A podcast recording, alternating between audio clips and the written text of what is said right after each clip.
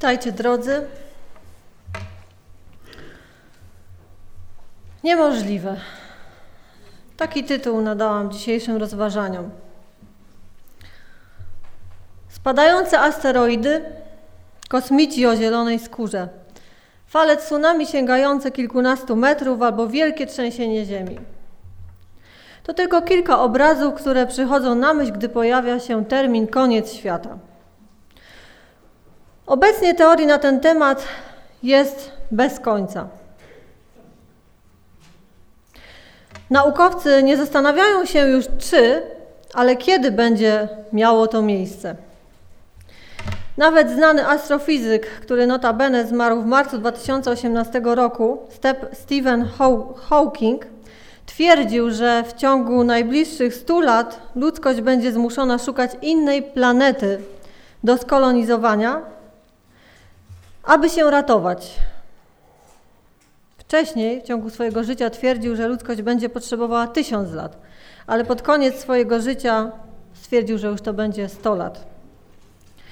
89% naukowców obecnie zgadza się z nim.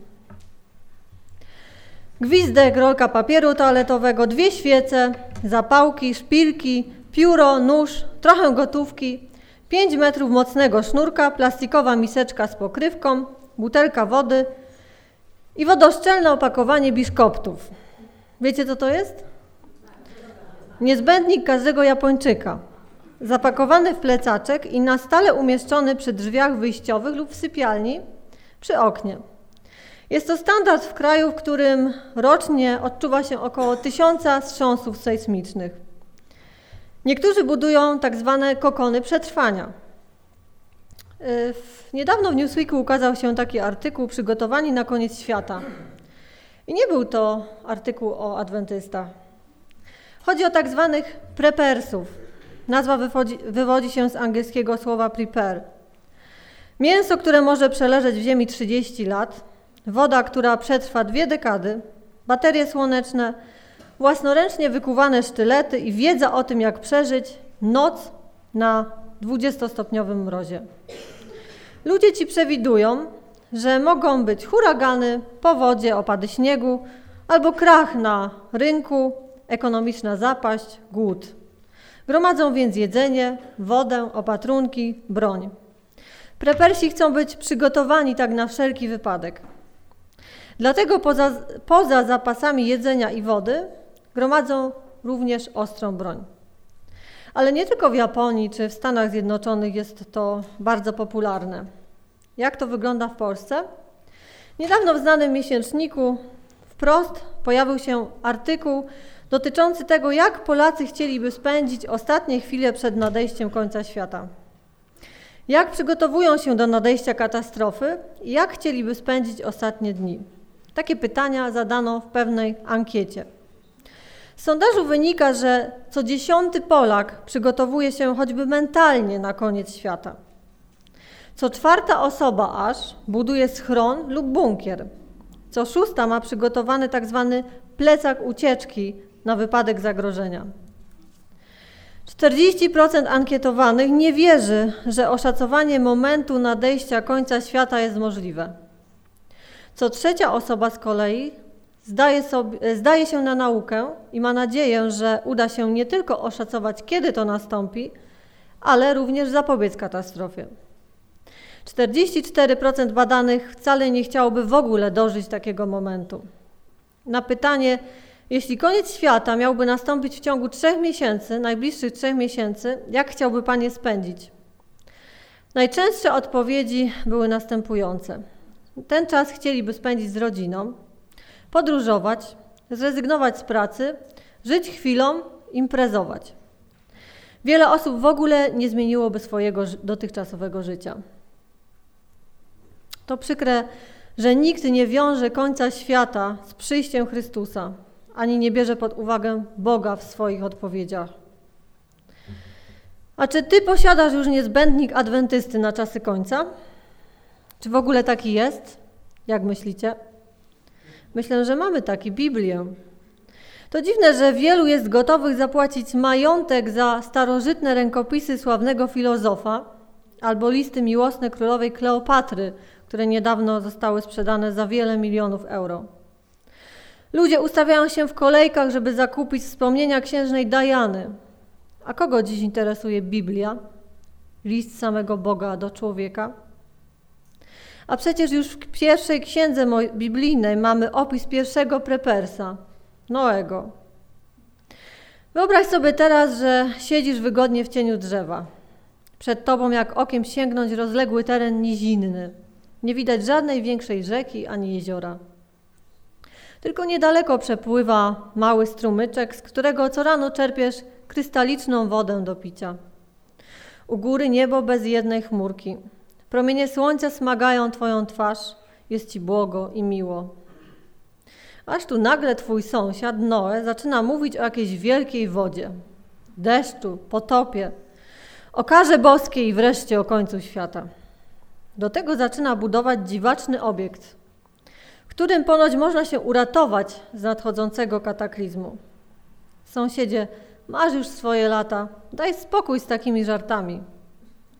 Co cię obchodzi nasze życie? Odczep się i zajmij lepiej swoją rodziną, a daj nam spokój.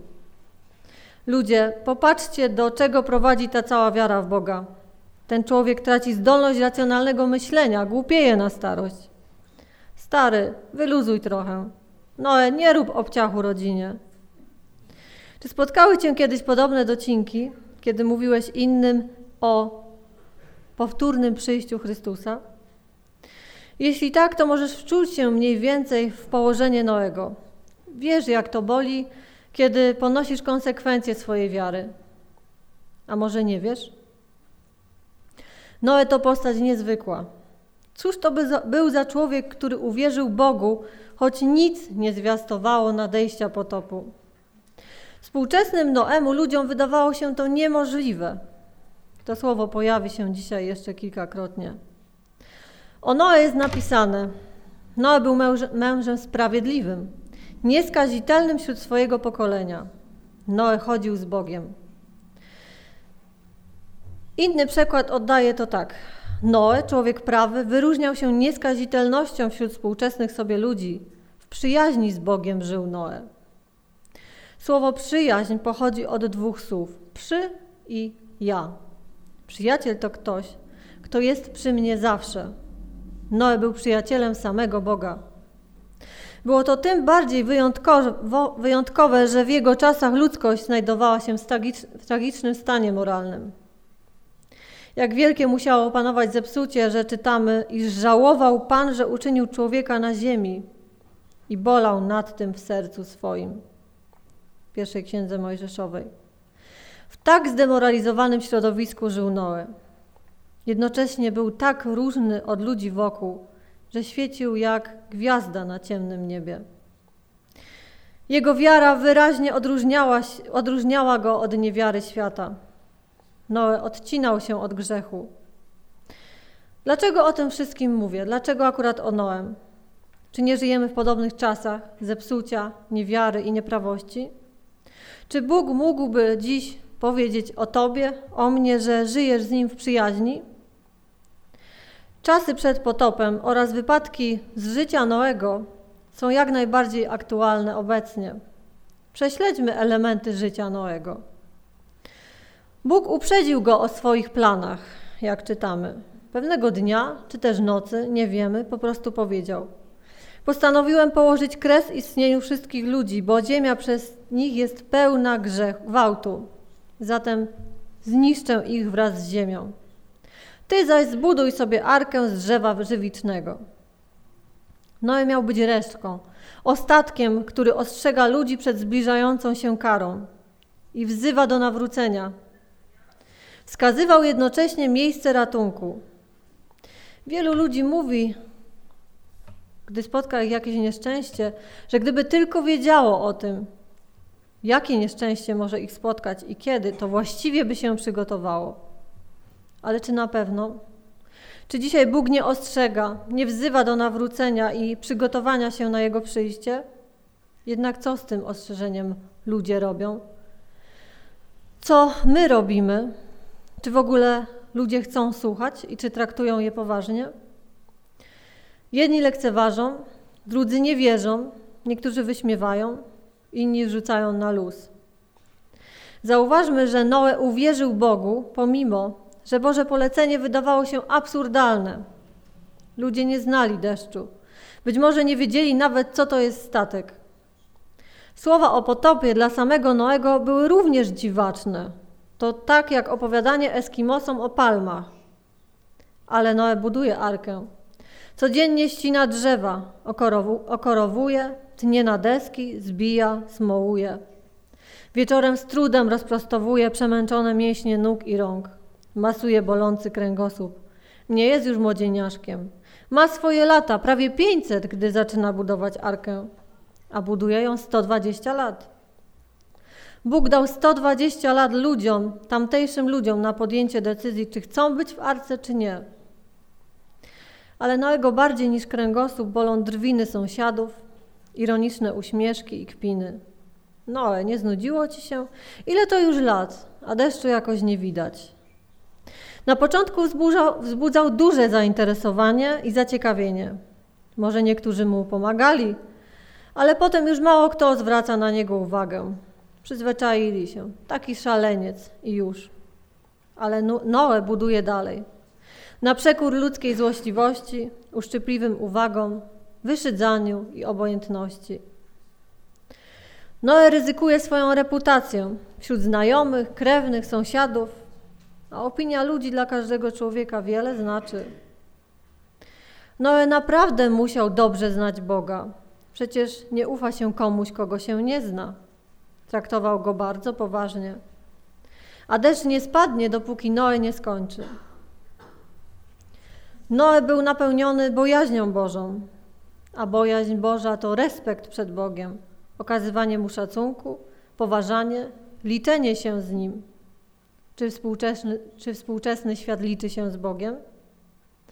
Noe był posłuszny Bogu, nawet jeżeli wola Boża wydawała się nierozsądna i nielogiczna. Olbrzymi statek budowany w miejscu, gdzie, można go, gdzie nie można go nawet zwodować. Przyznajmy szczerze. Z ludzkiego punktu widzenia, budowanie statku na lądzie i gromadzenie w nim żywności dla własnej rodziny, a także paszy dla zwierząt domowych i dzikich, oczekując, że te, wiedzione niepojętym instynktem, zechcą po parze ustawić się w kolejce pod drzwiami arki i to jeszcze w oznaczonym terminie, brzmiało niedorzecznie i irracjonalnie. Wcześniej się nad tym nie zastanawiałam, ale przecież Noe nie biegał po całym świecie i nie wyszukiwał po parze z każdego rodzaju zwierząt. No chyba zajęłoby mu to kolejne 120 lat. Nie wiem, czy oglądaliście taki film Noe wybrany przez Boga. Nie będę go komentować, ponieważ on jest no, całkowicie odbiega od tego, no, w dużej części odbiega od tego, co jest przedstawione w Biblii. Ale są tam dwie bardzo wymowne ceny, które uderzają mocno osobę, która zna prawdę biblijną, osobę wierzącą. O jednej powiem teraz. Jeżeli ktoś oglądał, to pamięta że faktycznie zwierzęta ustawiały się posłusznie przed wejściem do arki. Nie wiemy, czy w istocie tak było. Ale refleksja jest taka, że nawet zwierzęta znają wolę Bożą i słuchają Boga. A ludzie patrzyli wokół z otwartymi ustami i z niedowierzaniem na to zjawisko, na ten cud. Ale mimo tego nie, uwierzyli i nie weszli. Noe był posłuszny Bogu. Był posłuszny Bogu w każdym szczególe. Otrzymał dokładny opis arki, co do centymetra i dokładnie tak ją zbudował. Chociaż nie pracował wcześniej w stoczni, ani nie był żadnym inżynierem. Może ty czasem się martwisz, bracie, siostro, że nie podołasz Bożym poleceniom. Nie jesteś profesjonalistą. Nie umiesz, nie potrafisz, nie masz sił, doświadczenia. Boisz się, że ci się nie uda? Spójrz na Noego. Arkę zbudowali amatorzy, a Titanika profesjonaliści. Chciałabym w tym miejscu nawiązać też do Titanika, ponieważ jest tu wiele analogii do współczesnego świata. Kilka takich ciekawostek. W chwili wodowania Titanic był największym, najszybszym i najbardziej luksusowym statkiem pasażerskim na świecie. Żeby to uzmysłowić sobie, jego wymiary to 269 metrów długości, 28 metrów szerokości i 53 metry wysokości. Dla porównania arka miała 150 metrów długości, 25 metrów szerokości i 15 metrów wysokości. Obecnie już są większe oczywiście statki, ale na tamte czasy był to wspaniały, luksusowy, pływający pałac. Była zimna, bezksiężycowa noc. Noce jakich wiele. Nic szczególnego się nie działo. We wnętrzu Titanica, który przewoził najbogatszych ludzi świata w swoim pierwszym rejsie, pasażerowie bawili się. Bawili się w luksusach i w relaksującej atmosferze. Radiotelegrafiści, o, co prawda, odbierali ostrzeżenia o górach lodowych, otrzymali ich wtedy tej nocy co najmniej sześć, ale nie zważali na nie. Przekazywali je kapitanowi i oficerom, ale uznali, że to normalne o tej porze roku, które dla niezatapialnego Titanika nie mają żadnego znaczenia. I tak mało znacząca kolizja była przyczyną katastrofy. Niemożliwe. Historia Titanika jest w ogóle bardzo dziwna. Jest to obraz takiego mikroświata z jego nierównościami i niesprawiedliwością, rozpustą i grzechem. To obraz mikroświata tonącego, ale ciągle bawiącego się, nawet wtedy, gdy orkiestra, gdy tonie orkiestra gra. W czasie, kiedy większość pasażerów płynęła na kajutach o najniższym standardzie, na lepszą jakość podróżowania mogły liczyć psy, między innymi pies ras, rasy Chow Chow. Dla niektórych zwierząt znalazło się potem nawet miejsce w tratwach ratunkowych, a dla ludzi nie. W ten sposób uratowano pewnego Pekińczyka oraz szpica miniaturowego. Kiedy budowano z kolei Titanika, panowało powszechne przekonanie, iż przetrwa on nawet największy sztorm. Pośród setek zatrudnionych przy budowie statku znalazło się wielu ludzi pozbawionych wszelkiej religijności. Niektórzy z nich zabawiali się wypisywaniem bluźnierstw, bluźnierstw na jego burtach. Posuwali się wręcz do rzucania wyzwań Bogu, aby posłał statek na dno, jeżeli potrafi. Jeden napis brzmiał: Sam Chrystus nie zdoła go zatopić. Napisy, co prawda, zamalowano, ale przebiły się później przez farbę i stały się doskonale widoczne. Pewien katolicki oficer z obsługi Titanika, z załogi Titanika, ujrzawszy te napisy w liście skierowanym do rodziców, zawarł te słowa. Jestem przekonany, że ten statek nigdy nie dopłynie do Ameryki z powodu szokujących bluźnierstw wypisanych na jego kadłubie. Rodzice ci mieszkający w Dublinie wciąż przechowują list jako pamiątkę po synu, bo Bóg nie pozwoli z siebie szydzić. Szydercy sądzili, że ich bluźnierstwa będą przemierzać ocean rok po roku, jako jawny, jawna obraza Wszechmocnego. I co?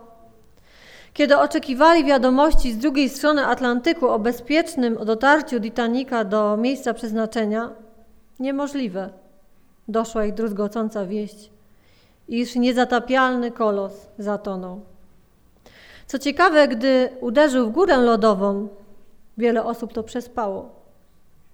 Nie zauważyło, a nikt się nie zaniepokoił.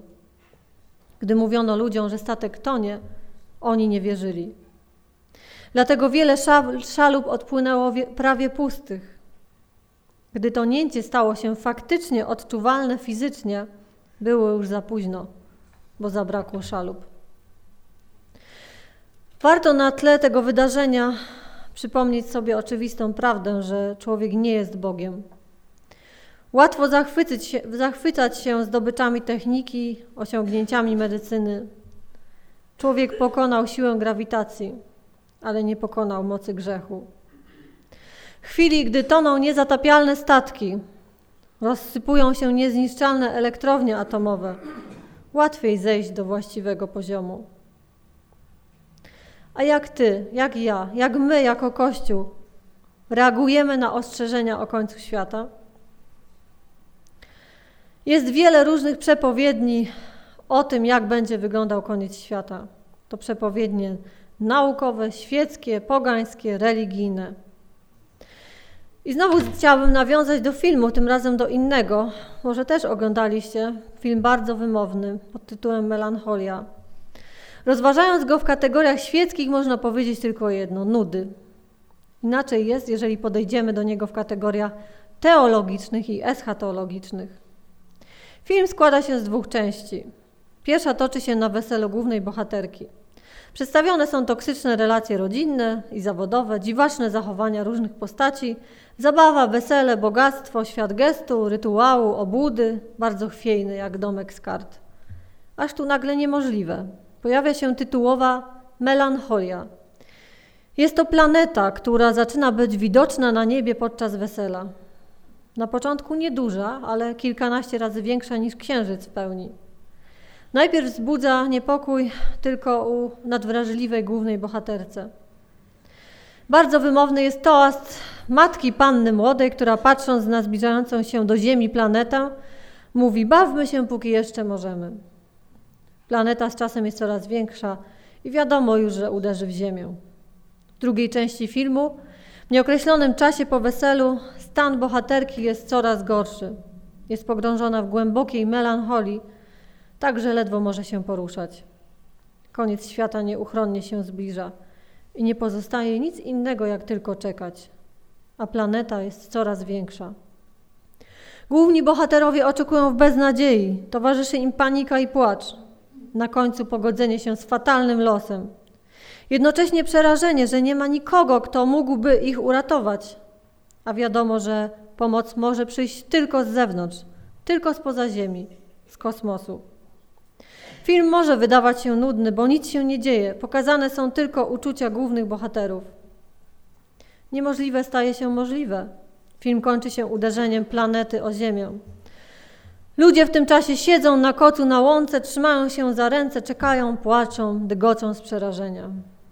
Film nie daje żadnej nadziei na, na ratunek. Pokazuje też, że mimo iż wszyscy już wiedzą, że za jakiś czas dojdzie do kolizji, nie ma żadnej refleksji. Nie ma mowy o zwróceniu się do Boga, jakby go w ogóle nie było, a człowiek został pozostawiony samemu sobie. Nawet z końca świata, świata diabeł uczynił żart, aby ludzie nie uwierzyli i nie umieli rozpoznać tego prawdziwego, biblijnego końca świata. Ale człowiek, który zaufał Chrystusowi, nie musi drzeć przerażenia przed końcem świata, przed nieznanym, nie jest tym, który nie ma nadziei. Chrześcijanin ufa Chrystusowi, wie, że tu i teraz jest tylko przechodniem i pielgrzymem. Nie ma czego żałować, ani do czego się przywiązywać. Chrześcijanin jest w drodze, żyje na walizkach. Noemu nieraz musiało być bardzo ciężko. Widziałeś? On naprawdę to buduje. O, ostatnio podgonił z, robotem, z robotą. Ty, on już prawie kończy. No to poczekajmy sobie teraz na deszczyk. Haha. Ha. Traktowane jak dziwadło. Czy spotkało cię kiedyś coś takiego, że byłeś wyśmiany z powodu wiary? Ironiczne uśmiechy, półsłówka, bo nie chodzisz na imprezy, nie wypijesz, nie bierzesz łapówek, nie romansujesz z koleżankami z pracy. Bo chodzisz do kościoła i to jeszcze w sobotę? Na dodatek od zachodu do zachodu i modlisz się przed posiłkiem. Boli? Na pewno. Jednak przykład Noego pokazuje, że warto wytrwać, warto być wiernym Słowu Bożemu, bo ostatecznie komu zrzędły miny? Na pokładzie pewnego statku, dzisiaj dużo o statkach, który płynął do Stanów Zjednoczonych, to jest anegdota, może ją znacie, wracał pewien misjonarz z Chin. Spędził w Chinach wiele, wiele lat. Zwracał tym statkiem również znany śpiewak, który był w Chinach tylko dwa tygodnie. Kiedy w końcu dopłynęli do Nowego Jorku, misjonarz ujrzał wielki tłum wielbicieli oczekujących na śpiewaka. Panie, nie pojmuję tego. Mruknął nieco rozgoryczony do Boga w duchu. Poświęciłem Chinom 42 lata mojego życia, a on tam był tylko dwa tygodnie. I jego witają serdecznie w domu tysiące ludzi, a na mnie nie czeka absolutnie nikt.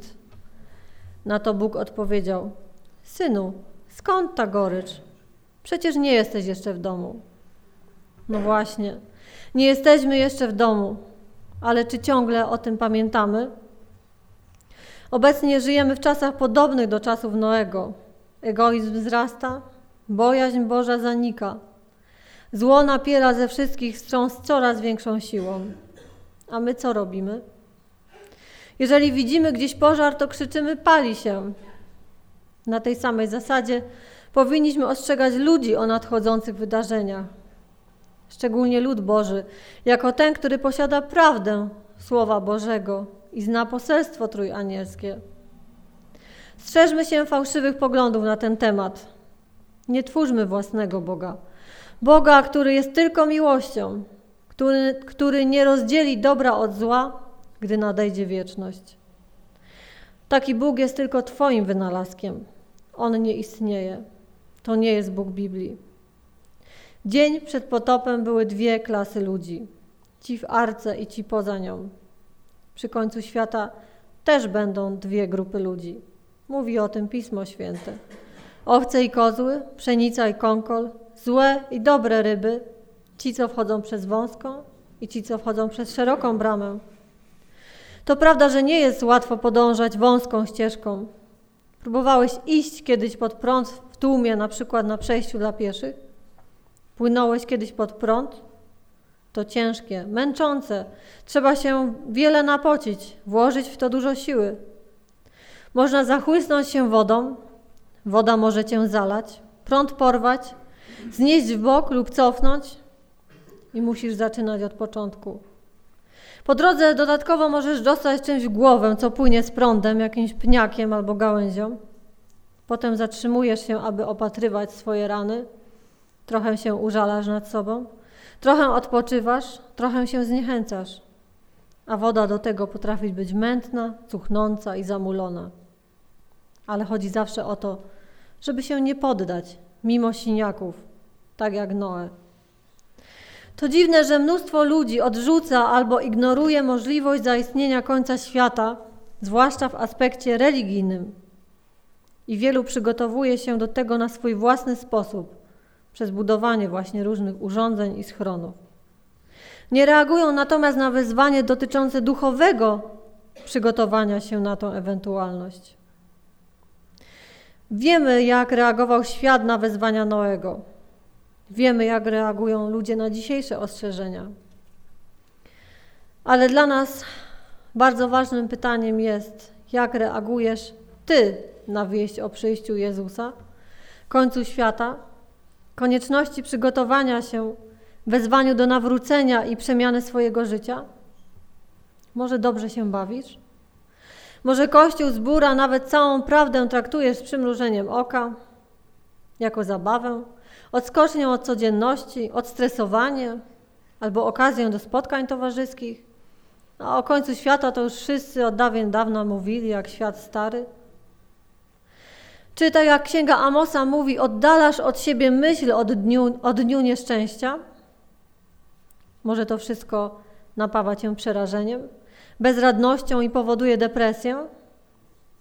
A może myślisz, że masz jeszcze czas, dużo czasu na to, by poznać Boga, by nawiązać z nim więź. Wielu uważa, że Bóg da im tyle czasu, ile trzeba, żeby się nawrócili. Ale jest to mylna postawa. Dziś, jeśli głos Jego usłyszycie, nie zatwardzajcie serc waszych. Nie zawsze mamy czas.